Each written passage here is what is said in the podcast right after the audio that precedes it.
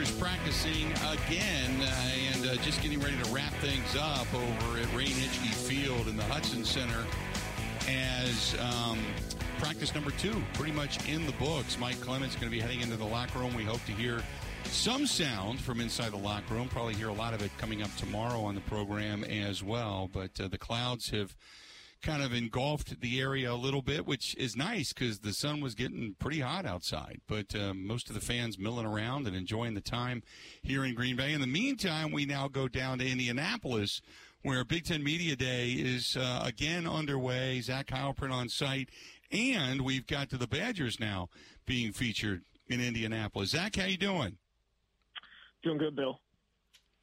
So, uh, what's the buzz today, Badger wise? Yeah, I mean Luke Fickell, Uh, we just got done talking to Luke Fickell. We uh, will get the players here in a little bit. Uh, had a chance to talk with a couple players earlier today. Um, but uh, you know, Luke Fickell, it's he's the he's one of the new guys on campus, right? He's one of three new coaches that's speaking today, and um, I think there's a lot of people interested in what exactly Luke Fickell's Badgers are going to look like uh, because it's likely going to look a lot different than what Paul Chryst and, and Jim Leonhard's Badgers look like. So I think that's been uh, a big focus of the national folks that are that are here. How much do we expect it to be that different? Uh, I know, you know, defensively speaking, uh, Jim Leonard has been able to really create a lot of pressure with his ends, and he's been able to do a lot of things with his safeties does Luke Fickell play anything similar to that, or do they like to bring pressure just strictly up the gut with their front four? How, how do they like to play? It's going to be interesting. Um, but what we saw in the spring and what I was uh, talking with Maema Njongmeta today is the uh, one of their inside linebackers.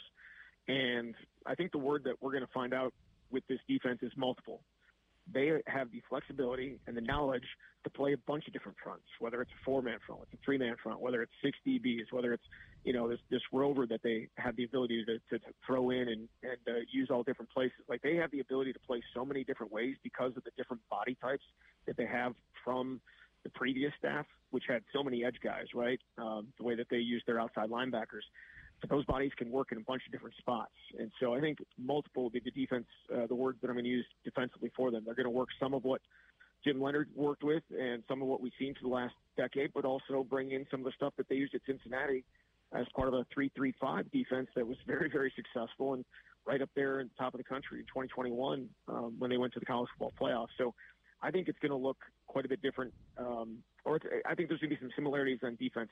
Offensively, obviously, things are going to look significantly different um, to the average fan and, and, and to most people that watch, just because the, uh, the formations are going to be so much different. But the idea behind what Wisconsin is, they're going to be they're going to pass the ball more, right? But they still want to be able to run the ball down people's throats. And I know Braelon Allen um, wouldn't be here if that wasn't the case. The big question I have is the weaponry that they're going to be throwing to and what they have in the wideout position. Give me your thoughts. Has it been, you know, because we're used to not having a lot when it comes to weapons in Wisconsin. It, and it's almost an embarrassment of riches when you go to Ohio State and how many wideouts they've had and how many have been drafted. Whereas opposed to Wisconsin, they've been few and far between. Give me your thoughts on the weaponry they have to throw to this year. I think it is as talented a wide receiver room as they've ever had. And um, you know, when they they needed to overhaul it uh, because there weren't the numbers weren't there, especially since they're going to be playing, you know, seven guys on a regular basis. So they bring back Chimere Dike and Keontez Lewis and Skyler Bell, and then went out and added a bunch of big time players that I think are people are going to really love to watch. C.J. Williams, high four star recruit that uh, went to USC. Um, five star in some people's minds. Bryson Green is down at Oklahoma State and led them in touchdowns last year, and he's here. And now uh, the one guy that I think is really going to jump out is Will Pauling from Cincinnati. Uh, I think we've talked about him before, Bill. He's, he's mm-hmm. from Illinois. Uh, a really, really good player, quick, uh, sudden, can get over the top of you really quickly. I think he's going to be dynamite for them in the slot. So they have those six, and then there's a bunch of other guys behind them that I think could help as well. I've seen one person say that it's the biggest question mark for this team, and I couldn't disagree more. I think it is uh, going to be a strength of this team. The the different weapons that they have at the wide receiver spot is is as good as it's been. Tell me about Quincy Burroughs, um, because I, I had a couple people that tell me they were really, really, really high on him. He's a big body. Uh, I was talking to Tanner Mordecai today, the quarterback, and um, the first the, the word that he used uh, with him is physical, and uh, that's exactly what we kind of saw. I mean, he's a bigger body, uh, playing on the outside.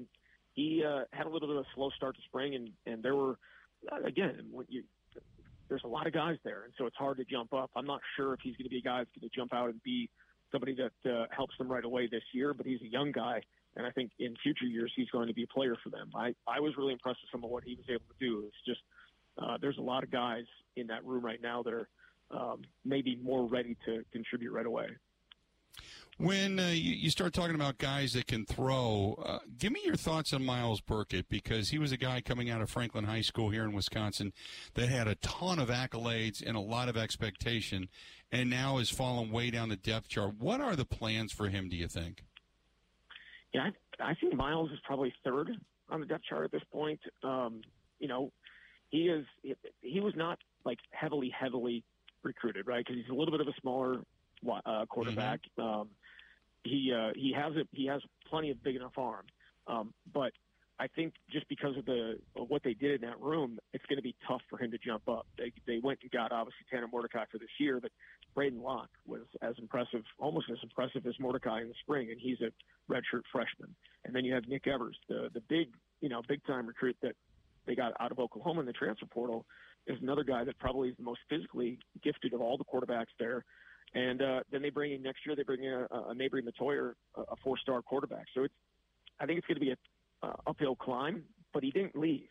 And I think you have to give him credit for that. He, I mean, a lot of people in his position, a new staff, a new uh, offense, uh, not necessarily, you know, Phil Longo's not necessarily, he's not necessarily Phil Longo's guy. So, um, but he stuck around because he, he loves Wisconsin and he's going to compete, and we'll we'll see what happens with him. But um, I I personally kind of feel like it's going to be an uphill climb. I know people wanted to talk about Jim Leonhard going to Illinois, and that was a topic of conversation yesterday. I can't imagine. Now, I didn't get a chance to hear it. You will and did, but I can't imagine that Luke Fickell wanted to dive into that pond at all, right? See, uh, I got a one-on-one one-on-one with him later today uh, that I, that I probably will ask him about it. But it's it is a it was not a topic that was brought up uh, in the two little scrums that we've had so far with uh, with Luke Fickell. Um, I, I'm sure he'll be I'm sure he'll answer it and he'll be diplomatic with it and uh, he like to wish him well and all that good stuff. But yeah, I mean, uh, I think Luke would have liked to have had him stay on staff, but I also think that it was probably a long shot, um, just based on what had happened between, um, you know, Chris McIntosh and uh, Jim Leonhard. So, um, but i am going to ask him about it. We'll see what he says. Talking with Zach Heilprin, sports director of the Zone Madison, covering a Badger Media Day and the Big Ten Media Day down in Indianapolis. So uh, yesterday there was a lot of discussion about Harbaugh and what's going on at Michigan. Anything new today? I mean, today it's all the topic. I was watching some of the college football stuff this morning and listening to it uh, driving up here to Green Bay, and everybody's got an opinion on it. Like, well, it was during COVID; it's no big deal. He shouldn't be suspended for this. Others are saying he was doing things outside of the rules. He very much should be suspended for this, but there's not going to be an impact. Give me your thoughts on what's the, what what uh, kind of is being said down there in Indianapolis. Yeah, so he went on the podium right after Luke Fickell went on the podium, and when the co- coaches come off and we we get we get like another you know eight ten minutes with the coaches. So I didn't hear pretty much what was going on with uh, with, with Jim and some of the questions were at him, and now he's right now talking uh, with some local reporters. So um, look, I I think it's a situation not knowing the specifics of it that uh, if it's serious enough, they they think it's serious enough to suspend him. Okay, but we also know who they play in those first four games. Nobody. So I think it's it's. Uh, personally being blown out of uh, proportion just a little bit, just because if he gets suspended, he gets suspended. It doesn't really matter. It's not going to be make a big impact. But I have not had a chance to talk to a, a lot of people down here about Jim Harbaugh. I want to ask you about Ryan Day. If Ryan Day does not beat Michigan, now this last year they had him at the shoe, they had him where they wanted him, and it all went away. Ryan Day can't beat Harbaugh. If Ryan Day loses again this year, do you feel that there's a ton of pressure on him or the or, or, Ohio State to then remove him, or do you say, well, they lost one there at the big house. Let's wait and see one more year if they bring him back to the shoe? Because I got to think, and I know a lot of people at Ohio State not happy with Ryan Day right now. Do they go and make the playoff again like they did last year? Good question. You know like, uh, yeah. right? Like if they if they do and they put together the performance they did, I mean they they had Georgia, they had them, they were right there, kick that field goal, and they're going to the national championship game. Mm-hmm. So you know, um, he lost two. He lost two conference games. I know it's Michigan, and you're an Ohio guy. See, I understand. You know that games means everything. It's kind of like on a much lower level, Wisconsin and Minnesota. And if Wisconsin had lost 13 or 14 straight to Minnesota, like Minnesota had, people would be going crazy. Um, but I, I just think what Ryan Day's done, especially recruiting wise and everything like that, um, it'd be very difficult to say, uh, see you later. But again, Ohio State does things differently. And the the obsession for Ohio State football and beating Michigan is at a different level than anything I think anybody in this state probably can can uh, comprehend. But um, I think it'd be very tough for them to walk away from Ryan Day. But again, it, it depends what it looks like. I mean, if they fight them all the way down to the wire and then they go to they uh, don't go to the Big Ten championship game and uh, they still make the playoffs. I mean, uh, is playoff coaches getting fired? Like that's just uh, it's crazy. Yeah. Well, on the other hand, though, I mean, they he, he chose to sit on the football instead of trying to get it closer for a field goal that might have been a little bit easier kick. But also, don't forget they fired John Cooper for the same reason because he couldn't beat uh, Lloyd Carr, and and they cut yeah. him loose. You know, so it, it yeah. you're right. It's a, just a different standard there. It's a, it's a different standard, and um, you know the, the other thing is next year could we be looking at back to back games every year with these two teams? Uh, mm-hmm. Because you go away from the you go away from the divisions they're going to play, you know, on the last day of the last day of the regular season, and then potentially the top two teams in the division or the the, the conference going to play again in the Big Ten championship game, and so you might get two chances uh, uh, at beating your rival on, on, in back-to-back weeks. I think it's going to be uh, going to be interesting. I, this is uh, a whole new no whole new age for the Big Ten, and I, I think Ryan Day was talking yesterday about moving the, the game like to higher in, to earlier in the season, so you wouldn't be playing back-to-back, but that that also doesn't sound very appetizing. I think people love that right. being at the end of the season. So it's an interesting, interesting topic. Give me your thoughts on just uh, kind of the randomness. You've got Nebraska, who's forever been trying to be something in the Big Ten since they joined. You've got Iowa, who every year we talk about them possibly being a powerhouse, and they have fallen short. Minnesota had their brief, uh, you know, spot in the sunshine, and they were rowing the boat, and then they've gone away. Give me your thoughts on some of those those second tier teams that we look at as competition, but they just have not been able to put it all together. Who's who do you think this year could emerge? We talking about Big Ten West? Yeah. Are we just talking? Yeah. Um, well, look, Wisconsin's been picked to finish uh, to win this uh, division four straight times. They, including this year, they didn't do it the last three years.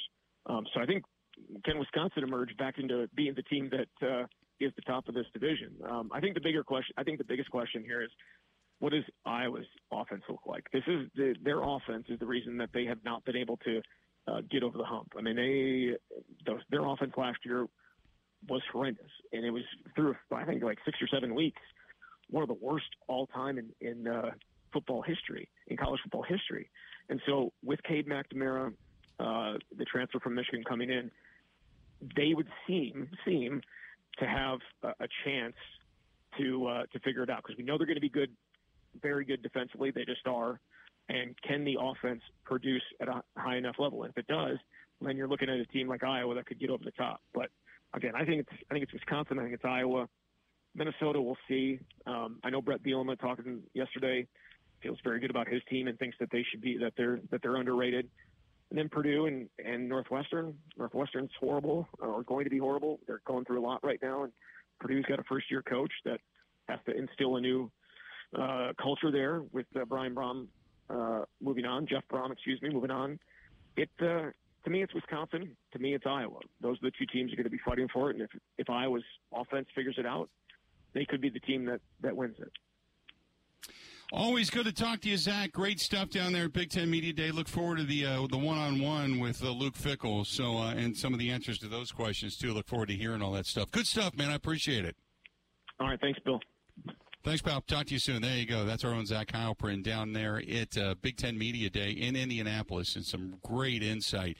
Uh, I'll tell you who won today's practice here in Green Bay and who is doing all the up downs uh, or just finished doing all the up downs in Green Bay as uh, a practice yet again is in the books. Number two down with a few more yet to go. But uh, today's practice has now come to an end as fans begin to trickle away from the Ray Field and the Hutson Center, and they got their glimpse at a lot of the guys. By the way, Dontayvion Wicks did not practice today.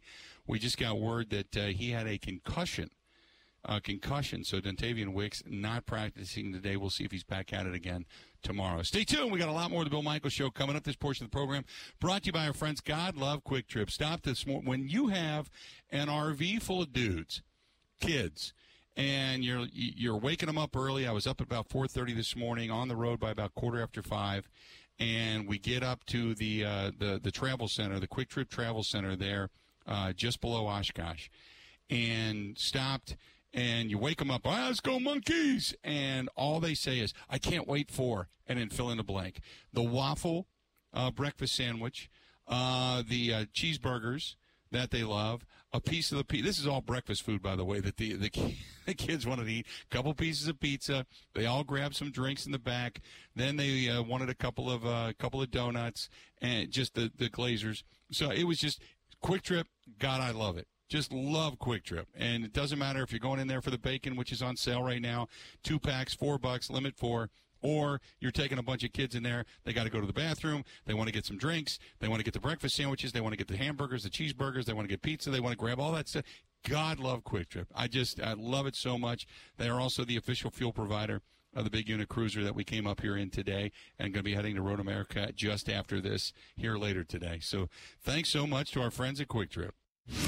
This is the Bill Michaels Show on the Wisconsin Sports Zone Radio Network.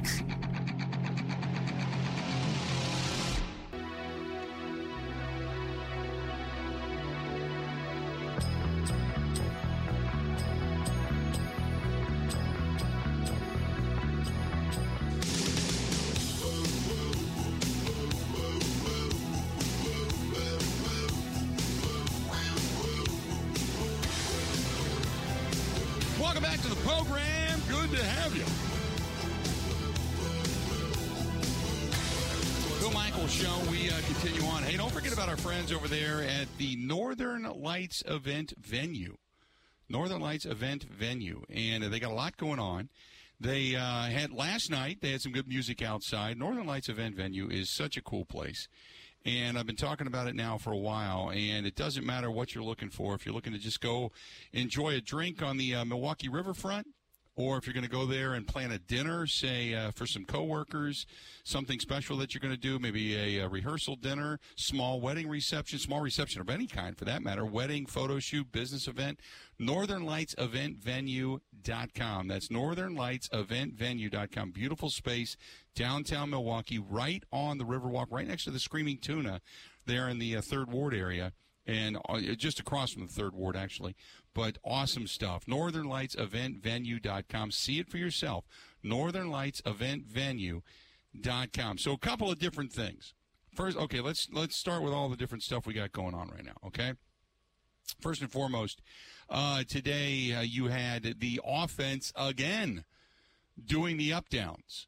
Uh, the defense won the day 10 up downs for the offense, and the second practice for the Green Bay Packers has now come to an end.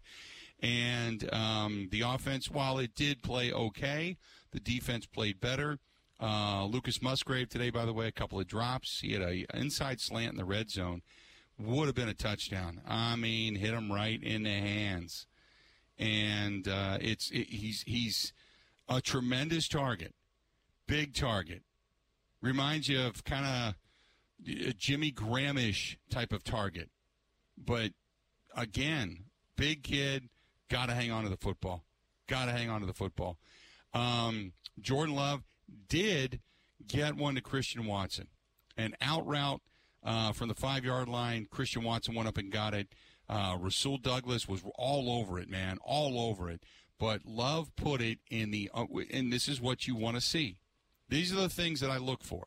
He put it in the only spot that Christian Watson could get it, not where Rasul Douglas could get it. It was a really solid pass, and you saw that flash today. So that was good. That was good. Still got a right tackle battle going on uh, between uh, Zach Tom and Yosh Nijman. Uh, Enagbare today, they were switching back and forth uh, opposite Preston Smith. It's Justin Hollins and Enagbare kind of going back and forth. Uh, Hollins was on the first team yesterday, Enagbare on the first team today. No reps with the ones yet with Lucas Van Ness. Uh, not that I really expected, but you never know. Uh, it could happen. Uh, so that was some of the things that came out of camp today. So, uh, but the right tackle position, you know, I, I, I don't know if. Put it this way: you know, there's depth there. You know, you've got some depth. You know, you've got experience. So, not overly concerned about it, but you know, you've got something there, right? Um. Also, let's do this. Let's get back to the phone calls real quick because I want to get into some other stuff. Sean Payton had some things to uh, say today. Sean Payton, new head coach the Denver Broncos, he had some slaps today that we want to get into the discussion of. Uh, Vagabond John is on the line. John, how you doing today, man? What's going on?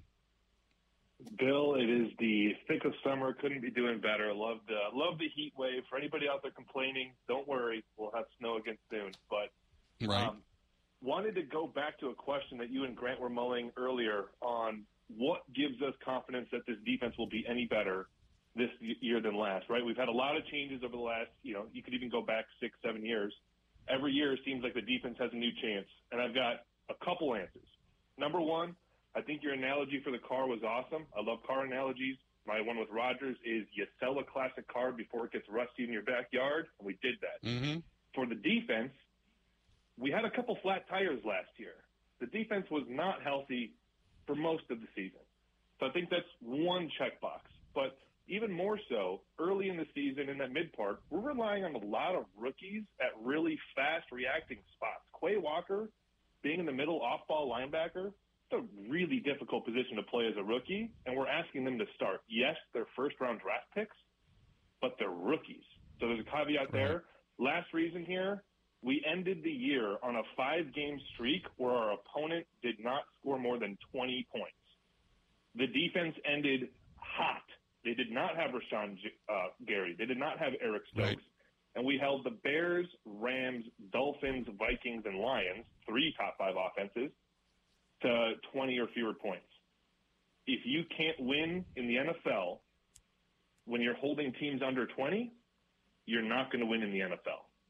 So right. there's my reason why I think it could get better. A lot of momentum at the end of the year.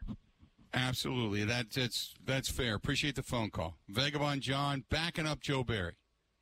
What I will say is I hope the second half version of Joe Barry shows up and not the first half version of Joe Barry.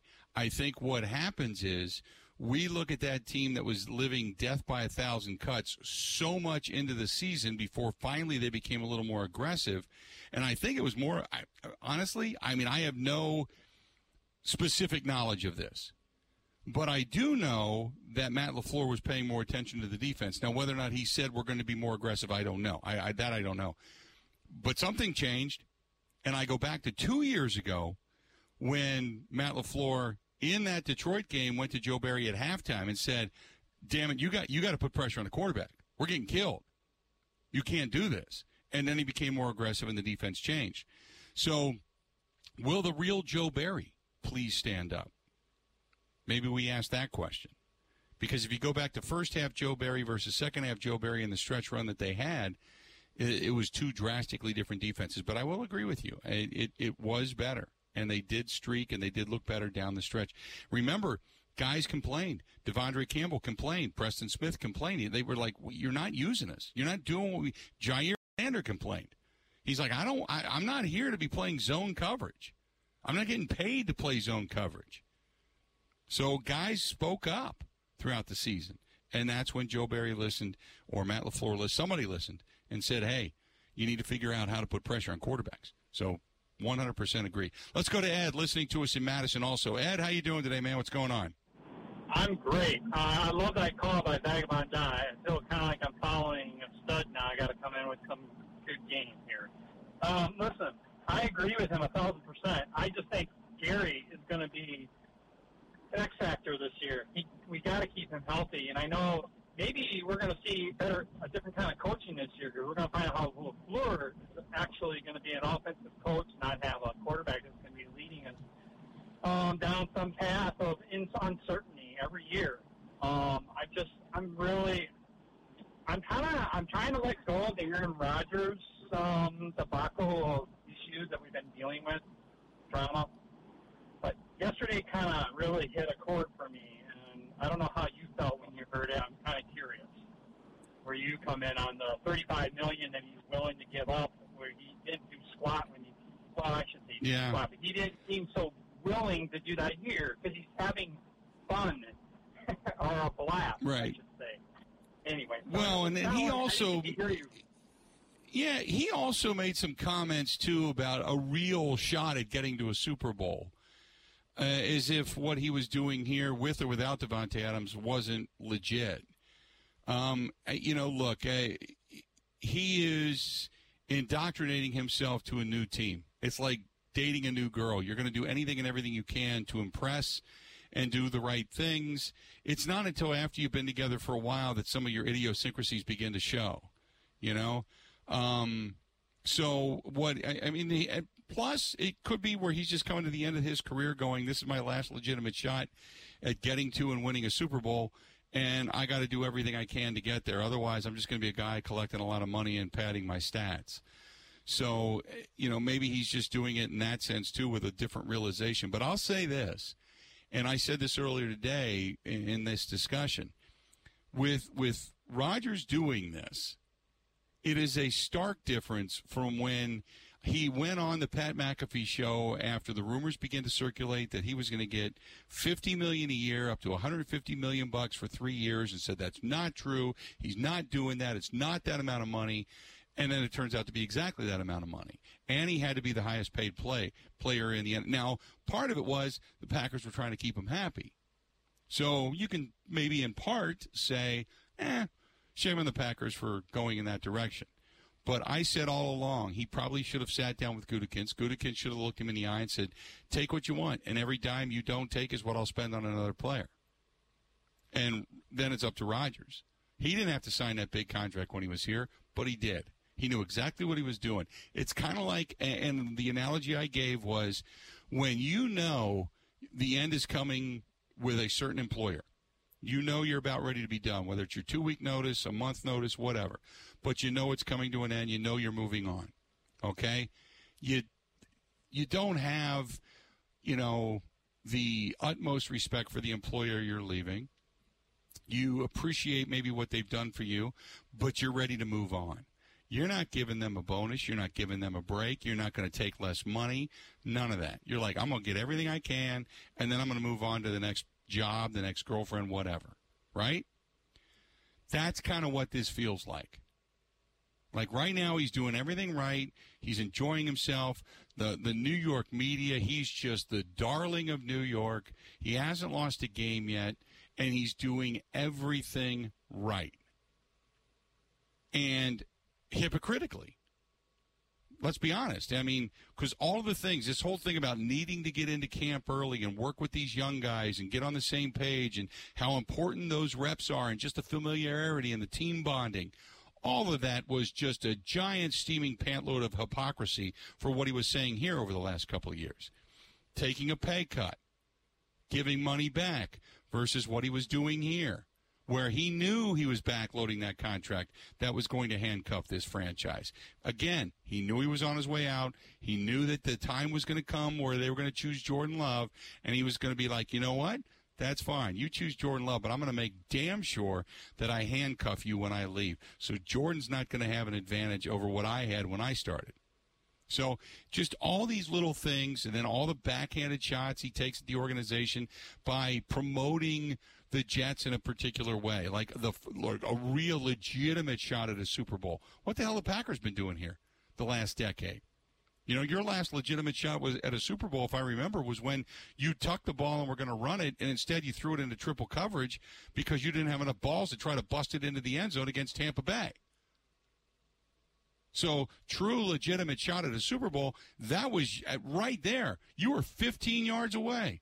And all you had to do was grow some cojones and run somebody over, stick it into the end zone, and you could have found yourself in a Super Bowl. And instead, you chose to be a coward and throw it three straight times to the guy that was covered instead of even the guy that was open. So, all these little things that he's doing, you know why they're why he's doing it.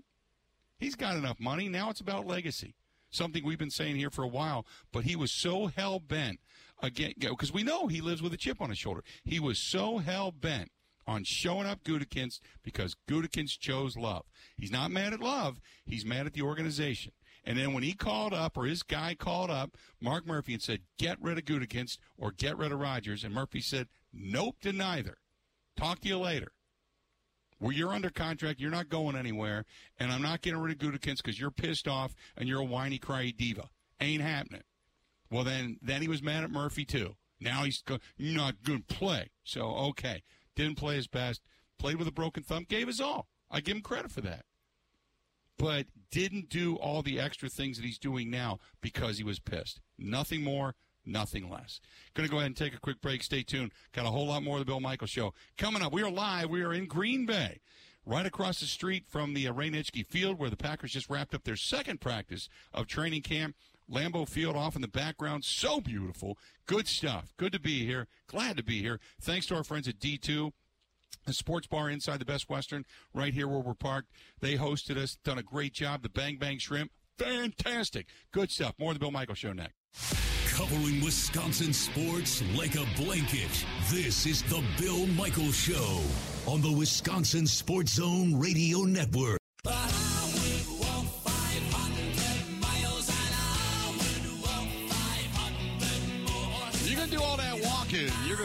Showering especially in this heat. And if you're going to shower, you got to use good water. That is from the Water Doctors. H2, the letter O, doctors.com. And uh, they are uh, based out of Waukesha, Wisconsin, but uh, they uh, have the Kinetico water softening system all over the state of Wisconsin. Fantastic people, and they do a ton of work, charitable work for military members, veterans, and their families, and they donate to Fisher House, Wisconsin. They uh, big supporter of the motorcycle ride this year. Call my buddy John, John Adley over there at the Water Doctors for the best water softening system, whether it's the fact that your clothes get clean, you don't use as much detergent, or you just feel better getting out of the shower, or the water that you drink that you can take in.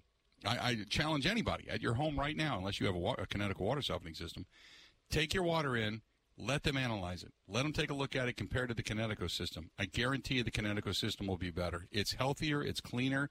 There is no taste in water. There shouldn't be.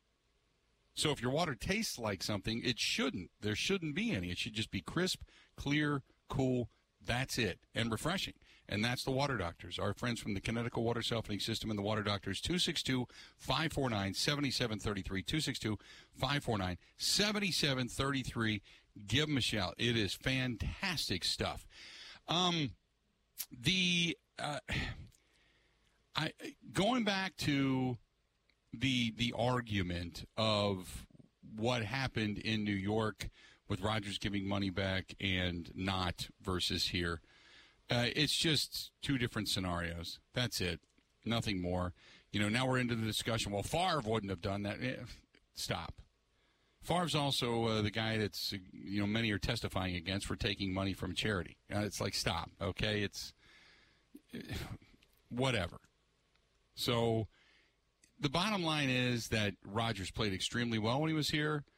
Um, the last NFC Championship game he played in was not good.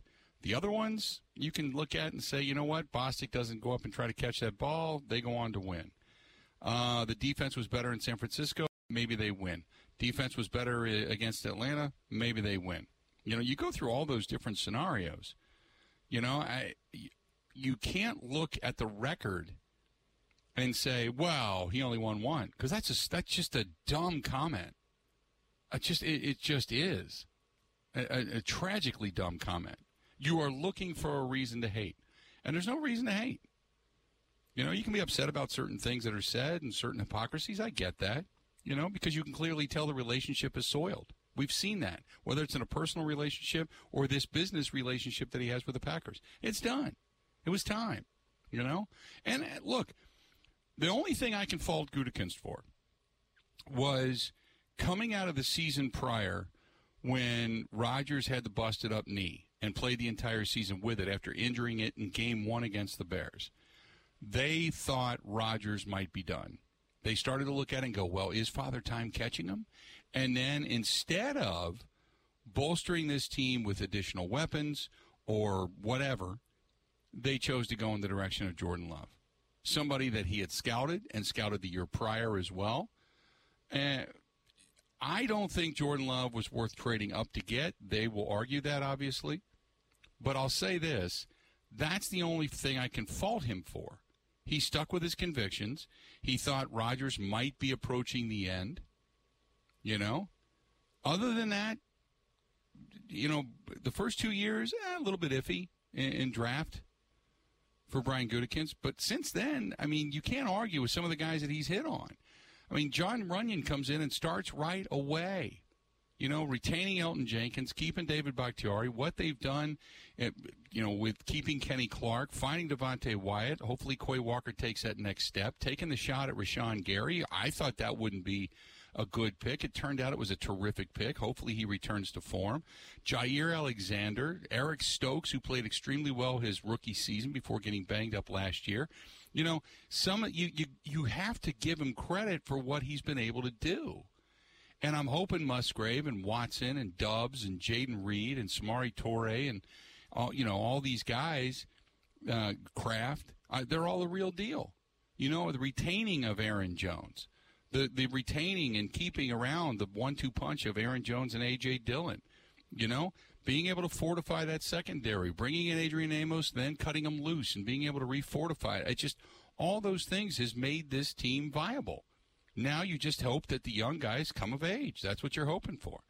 877 867 1670. When we get back, I promise you we'll talk about Sean Payton's comments in regards to the New York Jets. I kid you not. Sean Payton making some uh, making some uh, derogatory remarks. How about that towards the uh, land that is Aaron Rodgers? Got a lot more of the Bill Michaels show. Don't forget, coming up next hour, I want to remind you, uh, in case you missed it, in case you missed it, uh, Mike Clemens joined me in the RV a little while ago, and we sat here and chatted, and he brought up a lot of good stuff, and we didn't get a chance to really go too deep into it, but on the opposite side of the you know spectrum it, it, it, was a great discussion, and it was early on in the first hour. Some of you don't get all three, all four hours. So what we're going to do is replay it coming up in the next hour. So stay tuned for that. Hang in there. We're, we're broadcasting live just outside of Ray Nitschke Field and the Hutson Center. Got Lambeau Field in the background. The kids are on the bikes. They're out riding around and enjoying uh, all the Packers players and such. And it's just a, a buzz here in Green Bay as Packers practice number two of training camp is now in the books, and uh, it was a it was a practice that was won by the defense, as a matter of fact. Uh, this portion of the program brought to you by our friends at TheNiceAsh.com. TheNiceAsh.com, 323 West Main Street, downtown Waukesha. Love the place.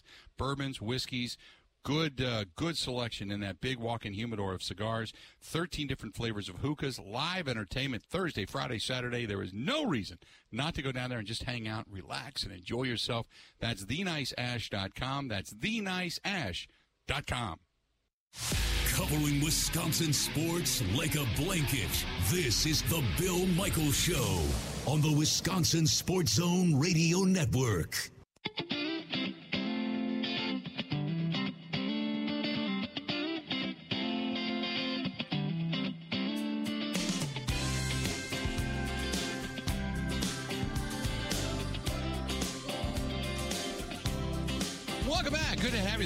Michaels Show. We uh, we're rocking on. What a good day today. We are broadcasting live. We're in Green Bay. We are across the street from uh, the Packers practice facility at the Ray Nitschke Field. Their second practice of the preseason has culminated. Some good stuff out of Jordan Love today. We saw uh, a few good throws that he had. Um, that uh, specifically one that he dumped in to Christian Watson. Uh, there was one to Jayden Reed. Um, did have the one pick as Jaire Alexander got his fingertips on it, knocked it into the air. De'Vondre Campbell came down with it. Uh, the defense won the day today. Um, Tavian Wicks did not practice because of a concussion. So we did find a few things out today, but uh, beyond that, not a bad day. Uh, and, and weather-wise here, it was hot and humid, but it wasn't stifling the way that uh, they had been predicting. Like it was supposed to be 94, 95. I don't think it's quite that hot. It is sticky, but I don't think it's quite that hot. We had some cloud coverage today. which kept it a little bit cooler. Uh, by the way, the only thing uh, on the docket today of interest regarding Major League Baseball, the Cardinals and the Cubs are playing in St. Louis later today. Other than that, that's about it. You got a doubleheader with the Angels and the Tigers, but uh, nothing for the Brewers until tomorrow. You got Adrian Houser against Chiri, uh, Chirinos uh, tomorrow in uh, Atlanta as the Brewers are now in Atlanta for a three-game series against the Braves. You got the Cardinals will still be hosting the Cubs. Cincinnati will be on the road tomorrow, beginning a three-game series in LA against the Dodgers. So that's where things stand uh, regarding that. Um, we did want to get into the stuff that was stated by Sean Payton. And Sean Payton, uh, the Denver Broncos coach now, said he doesn't want his team to look in the rearview mirror. But, you know, he looked in the rearview mirror. He called the work that Nathaniel Hackett and his staff did with the Broncos one of the worst coaching jobs in the history of the NFL. Said there were 20 dirty hands around quarterback Russell Wilson's career worst season that included 16 touchdown passes and a league high 55 sacks. Ultimately, Payton summed it up with everything I heard about last season, we're doing the opposite. I mean, ripped Hackett, who is now with the New York Jets, where Hackett is the offensive coordinator and traded for the high profile quarterback Aaron Rodgers, his buddy. Uh, it doesn't happen often where an NFL team or organizations get embarrassed, Payton said, but that happened here. Part of it was their own fault uh, relative to spending too uh, so much blanking time trying to win in the offseason. The PR and pomp and circumstance, marching people around, and all hit all this stuff. We're not doing any of that. The Jets did that this year. You watch. Hard knocks, all of it. I can see it coming. Remember when former Washington owner Dan Snyder put the dream team together? I was at the Giants in 2000 when I was a young coach. I thought, how are we going to compete with them? Deion Sanders is there now. That team won eight games or whatever, he said. So listen, I just put the work in. He ripped what's going on. What's going on with New York Jets? Payton supported Wilson throughout the offseason. He's offered that uh, you know a better structure this year, better vision on offense. As he said, he's got plenty of gas left in the tank. Man, we ran that kid through the car wash a hundred times now. But that's a storyline, though. How is it going to look? How is it going to work? You know what? We're fixing it and going to find out, as Bill Parcells would say, he said. And on Hackett's general manager, George Paton's treatment of Russell Wilson, oh man, there's so much dirt around that. There's 20 dirty hands for what was allowed, tolerated, the freaking training rooms, the meeting rooms, the offense. I don't know, Hackett. A lot of people had dirt on their hands. It wasn't just Russell. He didn't just flip. He still has it. This BS that he's hit the wall? No. Shoot, they could get a play in. They were 29th in the league in pre snap penalties on both sides of the ball. Couldn't do it. Couldn't get in a damn play, he said. That was his fault? That was the parents who allowed it, he said. That's not the incrimination on him, but the incrimination on the head coach, the GM, the president, and everybody else who all watched it just happen. Now, a quarterback having an office and a place to watch film is normal, but all of those things get magnified when you're losing, and that other stuff, I never heard of it. We're not doing any of that. Just ripping the way Nathaniel Hackett handled the Denver Broncos. I mean, ripping it. And you know what? Look, he's doing two things. One is whatever he's heard about Nathaniel Hackett, he clearly has no, you know, attraction for. Secondly, he's sticking up for his guy. That's what he has. He, it's not like he can say, you know what, Russell, Russell hit the wall. Wilson sucked last year and he's going to suck this year. He knows monetarily they're stuck with this guy. I was going to say, Bill, the extension kicks in. Right? It goes through 2029. He doesn't have a choice. Right? Of course he's going to back his guy. So I take it with a little bit of a grain of salt, but man, did he unload on Nathaniel Hackett now with the New York Jets. Holy crap. When we come back, really good conversation in the first hour of the show today with Mike Clemens. I want you to hear it. I want you to hear it. Both, both the, the full half hour. Stay tuned. That is coming up next in the Bill Michael Show.